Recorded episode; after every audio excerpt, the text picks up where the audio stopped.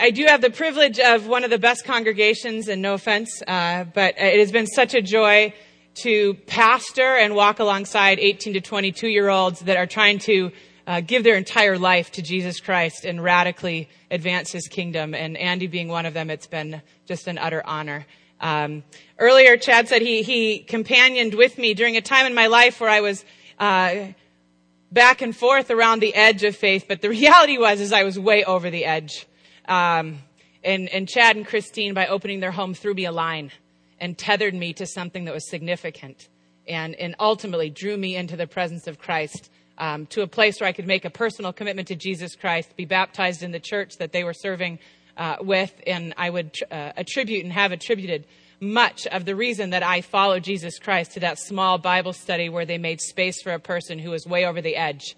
And, um, but we're willing to reach out and throw a line. So I pray, uh, even this morning, if you know people like that, that you just feel frustrated because there's so much on the other side, man, throw them a line, tether yourself to them, and don't let them go. Uh, it does often end up in the proclaiming of the Jesus Christ in a bold way.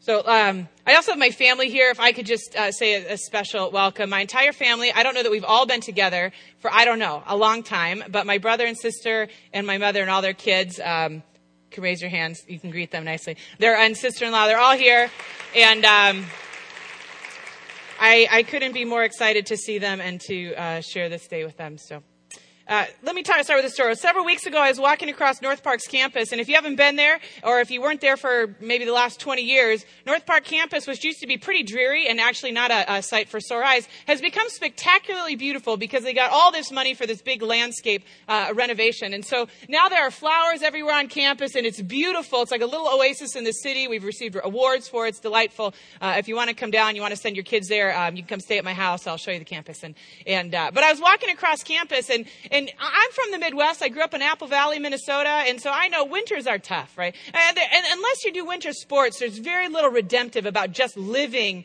through winter in the Midwest. And Chicago's even worse. We don't even get that much snow. It's just cold and icy. And so when spring comes and things start to come out of the ground, I mean, I'm just a sucker for spring. I mean, I just, I, something changes in me. And I know Andy says people smile when they're around me, but, but, but, but in the spring, I mean, it's just irrepressible for me. So I was walking across campus and I noticed that our rose bushes had just become bloom. Uh, and, and, and, so I looked at it. They were across this space of lawn of which there was no path to it. And I was wearing heels, as I'm known to do, because I'm not ashamed of my height. And, uh, and, and I, I, decided, well, I looked around, make sure nobody was looking. And, and I mean, I just wanted to smell them, you know? So I looked around. The students have left campus. I kind tiptoed across the grass in my heels. I leaned over and oh, I don't know, roses just had the smell of summer for me. And it smelled so good, I went to the next bush. And I smelled that one, and, and I looked and no one's there. And so I kept moving down and smelling every open rose I could find. I, I got close to the end, and all of a sudden I noticed there was a group of men in suits watching. And um, I felt a little awkward, and they were like, Do you need help? And I was like, no. I, said, but you got to stop and smell the roses. I mean, there's a rainstorm coming and they'll be gone by next week. And I said, it's so short, the time for smelling. The, the, the time to embrace this is so short in our world. I just don't want to miss it. I don't want to miss out on the joy of smelling. Uh, later that day, I was having an appointment at one of my offices on campus, which is at the local Starbucks, and um, I, and it's right across from campus. And I always tell students when they come, I always buy the first cup, but they have to buy the second. Keeps them from using the relationship.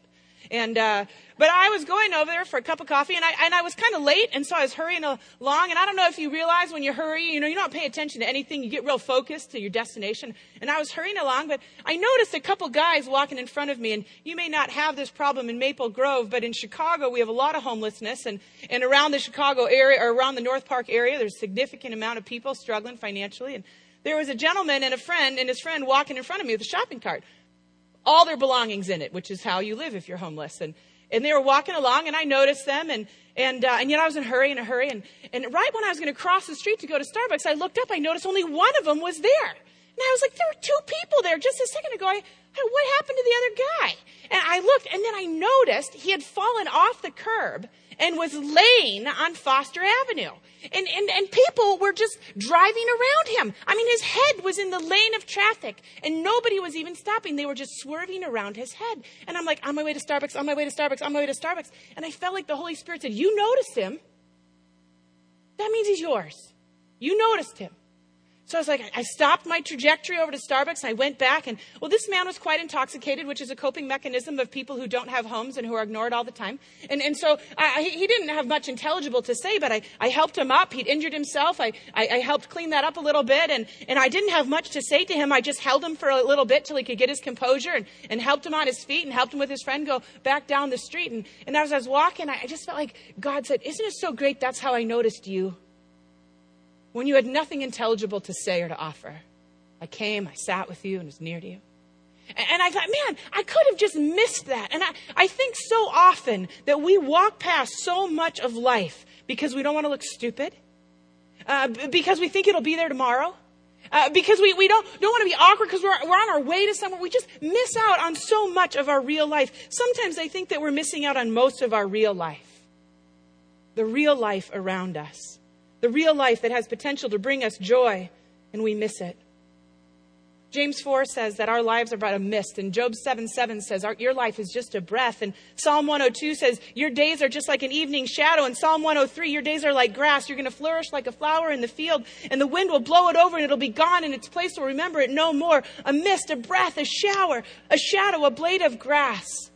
In the United States, life expectancy today is, is higher than almost anywhere in the world. It's in the top 10. It's approximately 77 years of age, 73.6 years for men, and women, we're going to outlive them by almost six years, and we'll, on average, live 79.4 years. It's not that much time, really. And, and this isn't a dress rehearsal. You're not going to get to come back and do this life again. This is really it. I mean, this is your real life. And it's a mist and a breath and a shadow and a mere blade of, blade of grass and a flower that will fall. And if we're but, mess, but just about mist, we got to get after it. Mist is gone by noon, faster than you can blink. This will all be done. This is it. It's your real life. Right now is your real life. And you could miss it. You could miss it.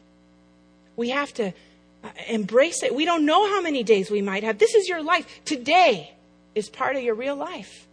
Real life is going on all around us. And, and so often we have our heads down and our ears plugged in and our, and our minds thinking about something we have no control over and, and our eyes fixed on a place about six feet in front of us. And all around us, our real life is going on. And we're missing it. I think, I think we walk through our life this way because we're waiting for our real life to begin. I see this all the time in students at the university. You know, it's like they're, they're just waiting to graduate because then real life begins. And I want to tell them, no, this is your real life. This year on campus, we lost four students to death. Man, they might have thought that their real life was going to begin when they graduated. But that was their real life. And they could have missed it real life going on all around us, but we think that it's going to be over the horizon or just around the corner or, or when we graduate or when we get married or when we have kids or when we get a job or when we sell the house, then our real life will begin. But today, even this moment, is part of your real life. And I got news for you. Living into your real life is your best shot at joy. If, you, if you're living in, in constant view of the life that's next, you'll miss out on all the joy that your real life actually holds.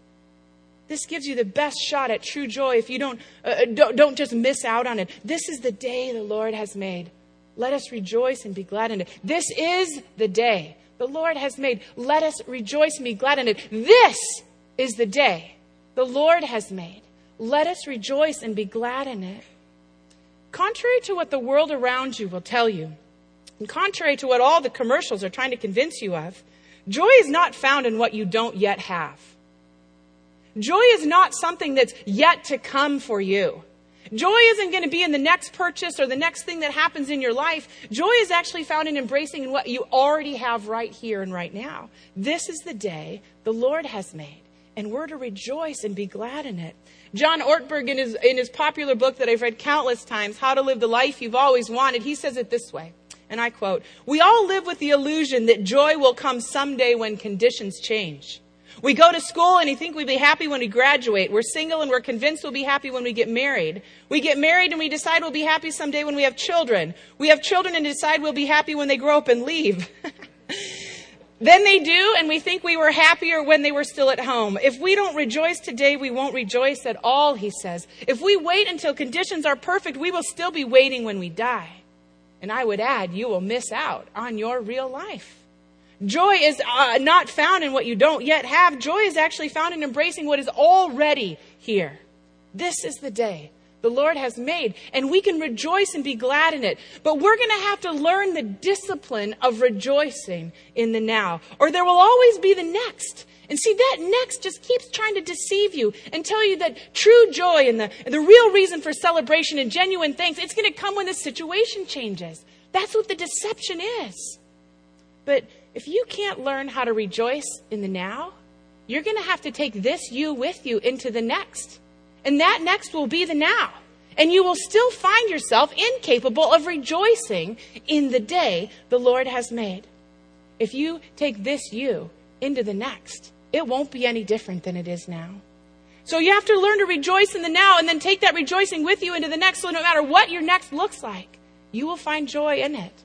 1 Thessalonians 5, 16 through 18 says this way Be joyful always. Pray continually. Give thanks in all circumstances, not for all circumstances, but give thanks in all circumstances, for this is God's will for you in Christ Jesus.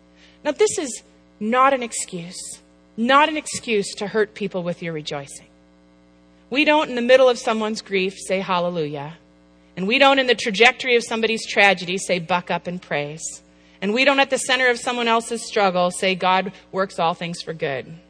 There may be times to keep your rejoicing to yourself and to mourn with those who mourn, but we can, and I would argue that we have to, in the midst of our own junk, in the track of our own tragedy, in the stuckness of our own struggle, discipline ourselves to look around at our real life and say, even here, this is the day the Lord has made, and I will rejoice and be glad in it. For this is that day, and we don't want to miss this day. This is the only this day you'll ever get. I mean, you can tell yourself whatever you want, but this is the only this day that will ever happen. And if you miss it, it's gone and you never get it back. Perhaps for some of you, discipline and joy don't tend to cohabitate. Maybe they're not friends. When you think of joy, you might think of a spontaneous eruption of good feelings and warm fuzzies and all that kind of stuff. And so if joy doesn't just happen, you think it's not the plan. It's not how you wire you're wired. You know, I'm just kind of a pessimist. Or you might just say, like, no, it, it didn't just come upon me, so I don't feel happy. More and more, I realize that in our culture, and I, I, I can't speak for all generations, but I can speak for mine and on down to the ones that are currently in the university, that the organic outranks the intentional. That, that we, we, we love anything that's spontaneous. We think that's far better than anything we would have had to discipline ourselves to. So the friendships that just happen and we just click, oh, those friendships are far better than those that we commit ourselves to even when they're awkward. Uh, those things that we, you, you, can look, I mean, you can charge more. You go to the organic section. I don't know if you've been there lately, but you got to pay like six bucks for an apple because we, the organic outranks the intentionally grown. And there's some good about that, but there's a deception in there. Because whether it be a friendship or a relationship, if it doesn't just happen, sometimes it's still good and God ordained. Joy and celebration and thanksgiving actually are learned skills. They're not spontaneous things that happen in our life. Again, John Ortberg in that same chapter says people who want to pursue joy have to practice the discipline of celebration. And I agree. Joy is not just an emotion, it's a state of mind that I discipline my thoughts towards. I do this by holding negative thoughts captive. I mean, I don't know, but I think a lot of our culture is letting their thoughts think them. That their thoughts come and their th- they just let their thoughts run around willy nilly in their head unchaperoned. But when I have a thought, I actually listen to the thought and I'm not condemned for the thought and some of them aren't good. I can't help the thoughts that I think. Sometimes thoughts are thinking me. Uh, but when they come, I am responsible at that moment for taking it captive. That's what Paul says. Take every thought captive and submit it to the Lord Jesus Christ. And, and so when that thought comes in, I, I, I greet it because I am hospitable. I say, how are you doing, thought? And I think, whew, I don't want to invite you in for tea. And then I ask it to leave. But I intentionally invite in for tea thoughts that bring joy, celebration, and the glory of God and the advancement of the kingdom in my mind. We have to purposefully let loose joyful and thankful thoughts and hold thoughts that don't belong there captive and ask them to leave. But so much of our culture is letting their thoughts think them as if you don't have any control over your mental life. It's one of the great things about the humans God created them, created, because He gave them the possibility of holding thoughts captive. There isn't any other creature that can do that. Every other creature has to just go with whatever thought fires in their brain. But God gave us the power to hold things captive and to let things loose. I walk through the mud to smell flowers. On gray days, I gotta be honest, I think about the color orange. When in the present I can't seem to connect with God, I intentionally make lists in my head of all the goodness I remember of Him. I recite the promises of God for my future. I'm honest about my negative, negative emotions. I'm not in denial of it. I have bad days and grumpy days, but I don't let them have too loud a voice because they're not the boss of me. I am the boss of them. I used to lead a self help group at a homeless shelter. Uh, in that homeless shelter, the self help group was for mental health. A lot of people that are homeless, whether, uh, whether their mental illness made them homeless or their homelessness gave them a mental illness, mental illness is a, a byproduct or cohabitates in homelessness a lot. In this group, a GROW group is a mental health support group, primarily for people that are bipolar or schizophrenic. One of the first things we teach the, the people in that GROW group is this phrase Feelings are like children, you can tell them when to speak. Uh, psychologists have determined that a healthy person, someone who is not mentally ill, knows how to parent their emotions. Now we got lots of kids in here, so let me anybody under 10, I'm probably you still do it if you're 13 and under. Raise your hand if you're under 10. So I got a bunch over here. Okay. How many of you have done this in your life? Mom, mom, mom, mom, mom. How many have done that? Or dad, dad, dad, dad, dad. Anybody? Okay. You know what that's like, right? How many parents know what that's like? Right. It's incessant. and I don't have children, but I have college students, and they're similar. And, uh, Pastor Judy, Pastor Judy, Pastor Judy, mom, mom, mom, mom, mom. Sometimes our emotions are like that. And, and, and, they just are there all the time. But a good parent, and kids all listen to this, if your parents are good, this is what they'll tell you. Not right now. You're interrupting me. Be quiet for a moment, but I will get back to you. And then you're going to learn the discipline of being quiet. And then they're going to learn the discipline of coming back to you. Even when they don't want to. and, and, but they're going to come back to you. Our emotions are like that. So often our emotions are like, Judy, Judy, Judy, Judy. And we just think that we're at their beck and call. This is a request. This is not a demand. I don't have to answer every request upon my emotions. So I say, no, no, not right now. I'm working. I'm praising. I'm rejoicing, but I'll get back to you later. Feelings are like children. You can tell them when to think. If you're going to be a follower of Jesus that gives thanks in all circumstances, that, that knows that this is the day the Lord has made, you're going to have to learn how to take captive your thoughts and parent your emotions. There is no other way. You have to learn that discipline. If you want to rejoice always and give thanks in all circumstance, discipline is going to be required. You're going to have to silence some voices that have, have begun to think your thoughts for you. And you're going to have to let loose some others to live your real life, you're going to need to practice a discipline of celebration where the voices of joy and thanksgiving are, giving, uh, giving are given space to speak.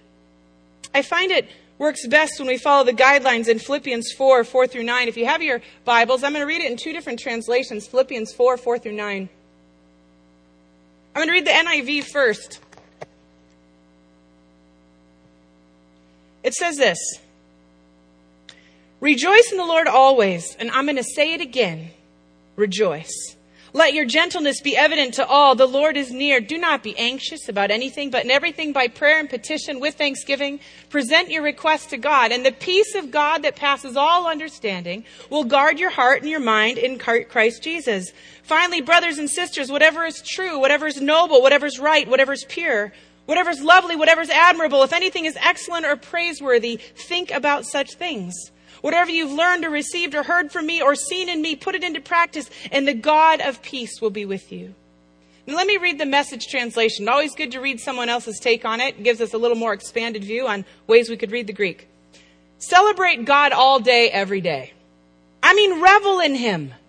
Make it as clear as you can to all that you meet that you're on their side, working with them and not against them. Help them see that the Master is about to arrive. He could show up at any minute. Don't fret or worry. Instead of worrying, pray.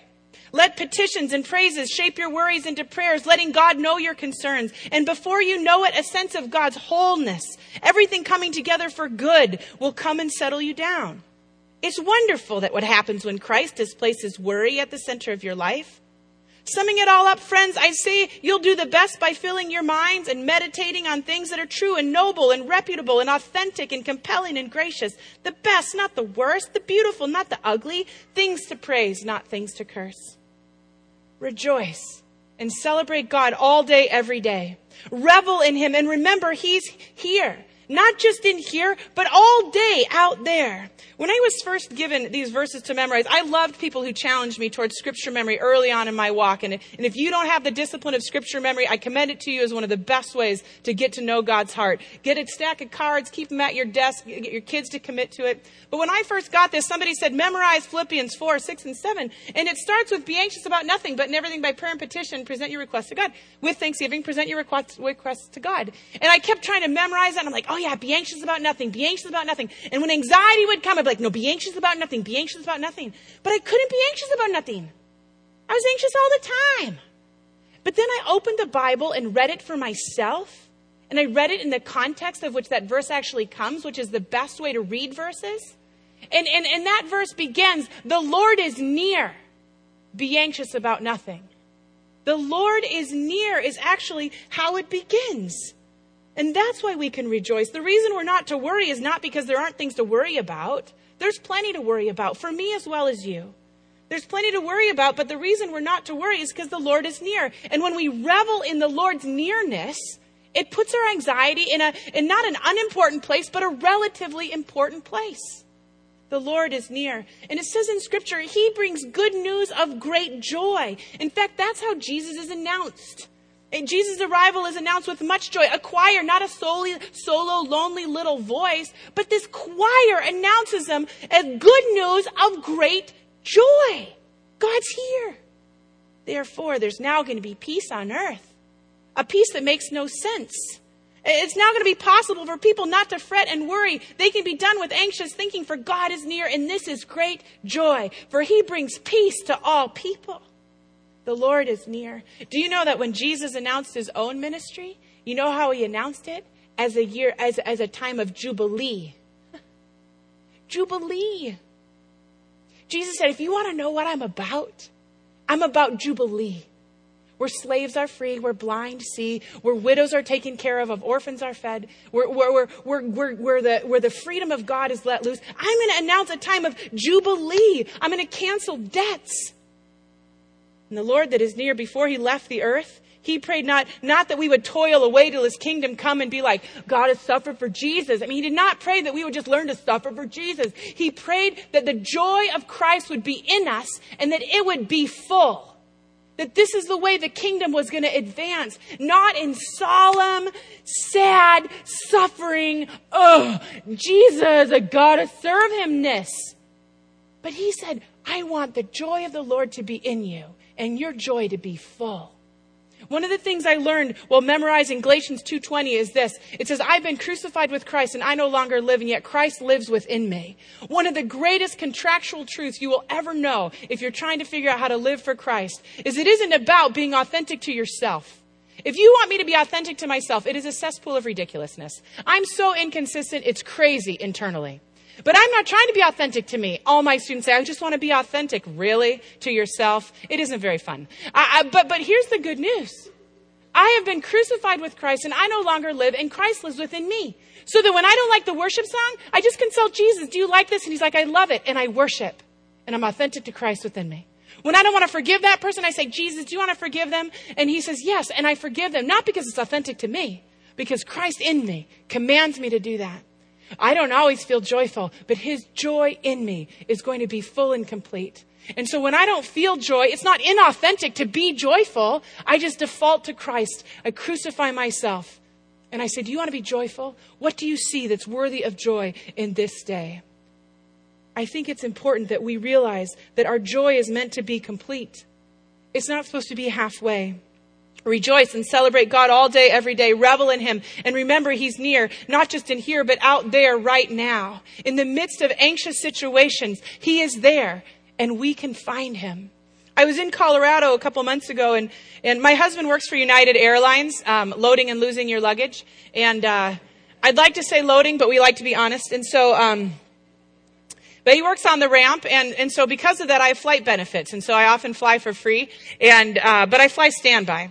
And United um, right now has oversold all of its flights, so to fly standby is pretty brutal. I mean, it's like kind of like lottery or gambling or something. And so I spent entire days in airports. And I was coming back from uh, the Denver airport, and I needed an appointment the next day, so I really needed to get on this flight. and um, I was traveling with, with a bunch of my uh, Covenant Church elders, and and they all had tickets, and um, so they were waiting back here, and and I went up to the the, the line to wait, and um, this is no offense to the gate agents, but we are, I mean, they can't stand us. I mean, we're, I mean, we so want a flight, we're so annoying, and and they feel bad and they don't want to feel bad so they're just mean mostly. So when we come up to the gate we try to make ourselves feel small be small and non-threatening. Uh, and and so i was standing and I, there was a gentleman behind the desk and i was waiting in line and and i was trying to be small and non-threatening with my ticket and and uh, i got to the front of the line and i kept kind of glancing to see if he'd call me up and he said come on over here little lady okay. So I got up to the desk, of a very tall African American gentleman by the name of Rufus Lovett. And, uh, and I said, uh, "Hi, Rufus. Um, I'm a standby. Sorry about that. And uh, um, I'm just wondering if there's any seats available." He said, "Well, let me just see what I can do for you." Head started to perk up. My anxiety started to crease. I thought maybe the Lord is near. I mean, maybe a miracle is happening. And, and so I was standing there and, and I noticed he had a Bible sitting right on the lectern, right by his thing. I said, Hey, Rufus, because you should all, always call somebody by their name, your waitress, the person at the gas station. It makes them more human. So, uh, Rufus, I said, um, um, did you read anything good today? And he began to quote a passage from Philippians. I said, that is good news. And he said, it's been a good day. I said, what's good about today? He's like, I'm serving you. I'm like, anxiety's going down. The Lord is very near. And, and so I got really bold and I said, hey, Rufus, after he gave me a seat in first class, uh, which was a little awkward because all my elders were back in the back. Anyways, but that being said, rejoice in the Lord always. And, uh, and, and I said, hey, Rufus, um, hey, I'm wondering, could I pray for you? You know, because he blessed me. I wanted to bless him back. And, and, and I expect, you know, this quick little, just little blessing, little prayer. Because it's a little awkward, you know. I mean, people are behind me, lines going. And Rufus like, pray for me. That would be great. So six foot six Rufus comes around the desk, right? And stands next to me. And now I'm feeling really awkward. So I thought I would do a really bold 30 second prayer. And, uh, and so I laid hands upon Rufus and I began to pray for him. And, and, and, and my anxiety's going up and going up because I'm just feeling so awkward. And, and then I was done. I thought it was great. I did my faithful duty to pray for the world. And then Rufus said, And now I will pray for you. and Rufus raised his hands to the air and put his other hand on my head and began to call down God's blessings upon my life. And the Lord was very near. So often we're missing out on the joy of our life because we are in a hurry, we are anxious, we don't want to look dumb, but Rufus called down God's blessings upon me. And my anxiety was gone because the Lord was near. Not because we did anything, but because God was near. Scripture says, start out with a, a recognizing that the Lord is near. That's how it begins. Without that recognition, this isn't going to work. And then ask Him for what you need by prayer and petition with thanksgiving. Instead of worrying, it says, pray. Eh, sit in the presence of Jesus and pray. Joy and celebration and thanksgiving come when, when, we, when what we worry about and we realize that is not unknown to God. That's why important, it's important to say the Lord is near. and He knows. He's not blind. He can see your life. And when we add thanksgiving as an act of remembrance, it even gets better when we begin to say, We thank you for all the ways you've already provided. We're in a building, we see, we walk, we, we hear, we're provided for. And then we ask. It just is the joy goes up and the anxiety goes down by prayer and petition with thanksgiving. Joy and celebration and thanksgiving come and are the key to our real life when we realize we're not in this by ourselves. We have a God who listens to our prayers. We know a Jesus who intercedes for us on behalf of us at the throne of God. And we walk with the Spirit that never leaves us abandoned or orphaned. If you want to experience joy in your real life, then discipline yourself. Discipline yourself to rejoice always and to do it with thanksgiving, remembering always that the Lord is near. And He's the one that brings good news and jubilee and He's the one that wants our joy to be full. And this, Lord, He, he hears your petitions and requests. My current petitions and requests always take on their proper proportion when I put them in perspective of the things I'm thankful for. And to quote the text, before you know it, a sense of God's wholeness. Everything coming together for good will come and settle you down. It's wonderful what happens when Christ displaces worry at the center of your life. It's what I always call at school the peace that makes no sense the peace that passes all understanding. He says, summing it up, I'd say you do best by filling your minds and meditating on things that are true and noble and reputable and authentic and compelling and gracious. The best, not the worst, the beautiful, not the ugly, things to praise, not things to curse. But don't stop there. Discipline your mind. Set your mind on true, noble, right, pure, lovely, and admirable, excellent, and praiseworthy things.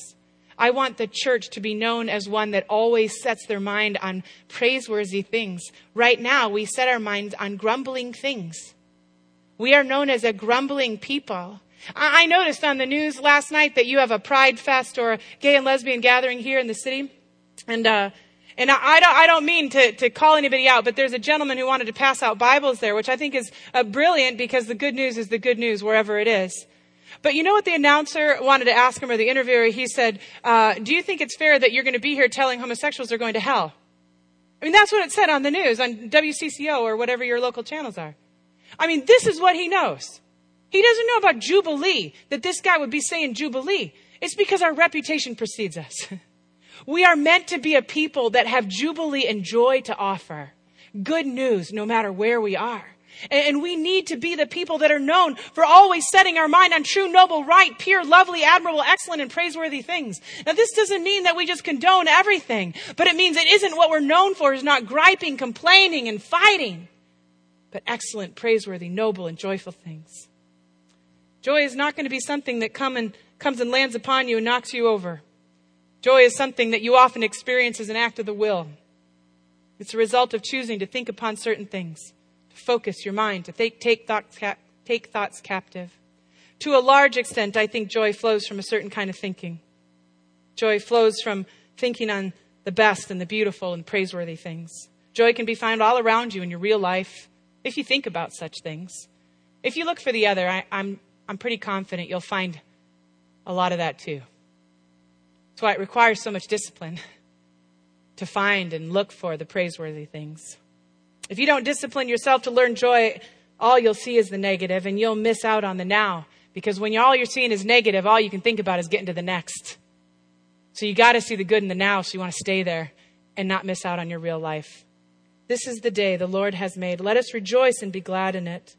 This spring, a new graduate came to me about three weeks after school got out and and they, they came to my office to catch up and to dig into some deep stuff. And as the conversation unfolded, they told me about their world and their everyday after graduation, rent paying, friends that all moved away, workaday life. And they said to me, recently I've been waking up in the morning and saying, this is my life. This is what I studied for. This is what all the hype was about. this is my life. And I understand that feeling. Sometimes I think we all look around and say, really? I mean, this is it?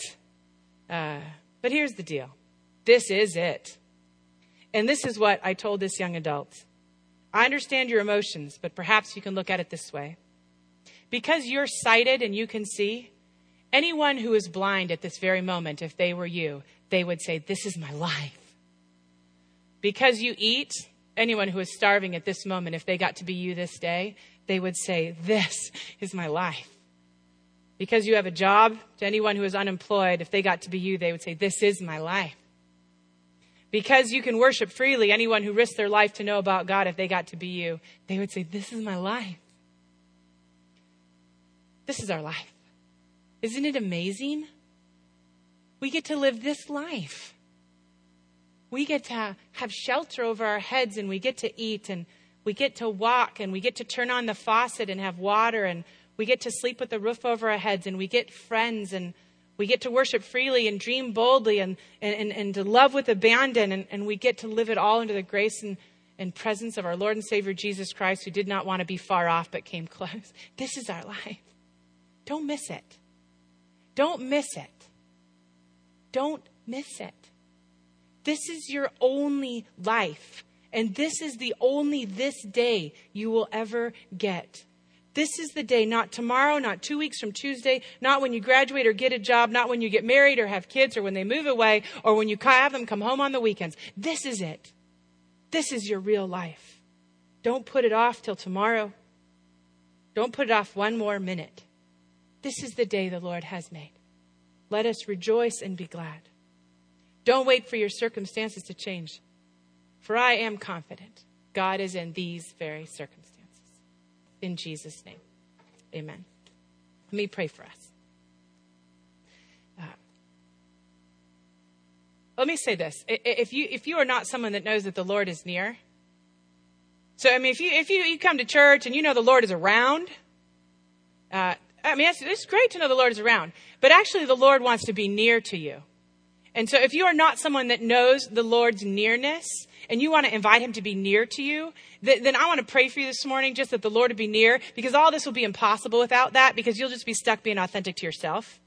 And, and, so if you don't know the nearness of God, if you've never invited Jesus to be near to you, then I, am going to do that invitation and I invite you to pray that with me if you don't know the Lord's nearness. If you have known the Lord's nearness, but you have not crucified yourself and you're still being authentic to you, well, this would be a good opportunity to pray for you too. for you, for you to be crucified with Christ, you no longer live. If you've done that, but your circumstances are feeling so overwhelming, let me stand with you in that place and, and let me uh, help you figure it out. There's excellent and praiseworthy, praiseworthy things. Let me pray for all three of those.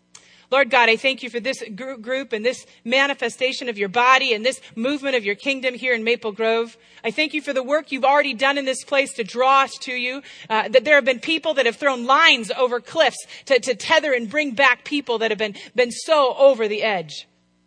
And Lord, I pray that this morning, that if there are people here that have known that you're around but have never known you're near, Lord, that this day, that right now, that they would be able to say, Come sit with me, dwell with me and in me. I want you to be with me. Jesus, I pray that you would come and companion with them. And just like you allowed me to be with that man on the, on the street at, on Foster Avenue and how you were with one, me once, that you noticed me and you came near. And even when I didn't know how to respond, you put your arm around me and helped me to my feet. So I pray, Lord, for those who do not know how to respond, that this day you might sit next to them on the curb of their life. You might put your arm around their shoulder and they might find you very, very near. Lord, for those in this room who have known your nearness, but who have not accepted your talent challenge to be crucified with you, I pray that this day we might be crucified with you, that we might no longer covet or desire or seek after authenticity to ourselves, but we would want to be authentic to the Christ that dwells within us, who is joyful in all circumstances and whose joy is complete and who is announced as jubilee and good news of great joy. I pray, Lord, that we would be known as a people that are joyful, irrepressible, uncontainable, who are good news no matter where we go. I pray that we might be as bold as Rufus Lovett, to not say quick prayers, but to come around the counters of our life, to raise our hands in the air, and to call down blessings upon those that are anxious. And Lord, I pray for those in this room who are going through circumstances that seem so dark they cannot see where there will ever be joy again. Lord, I know that you came into this world and you were the light, and it says darkness could never overcome you. So I pray, Lord, that they would know your nearness and they would know no matter how dark it seems, that that darkness will not overcome them. I pray that you would sustain them and that you would help them to think on admirable, true, pure, and praiseworthy things. Give them companions that hear them and help them to challenge even themselves to look around and find opportunities for their joy to be full. I pray, Lord, that we might know that this is our real life and this is the only this day we get. Help us to rejoice and be glad in it. In Jesus' name, amen.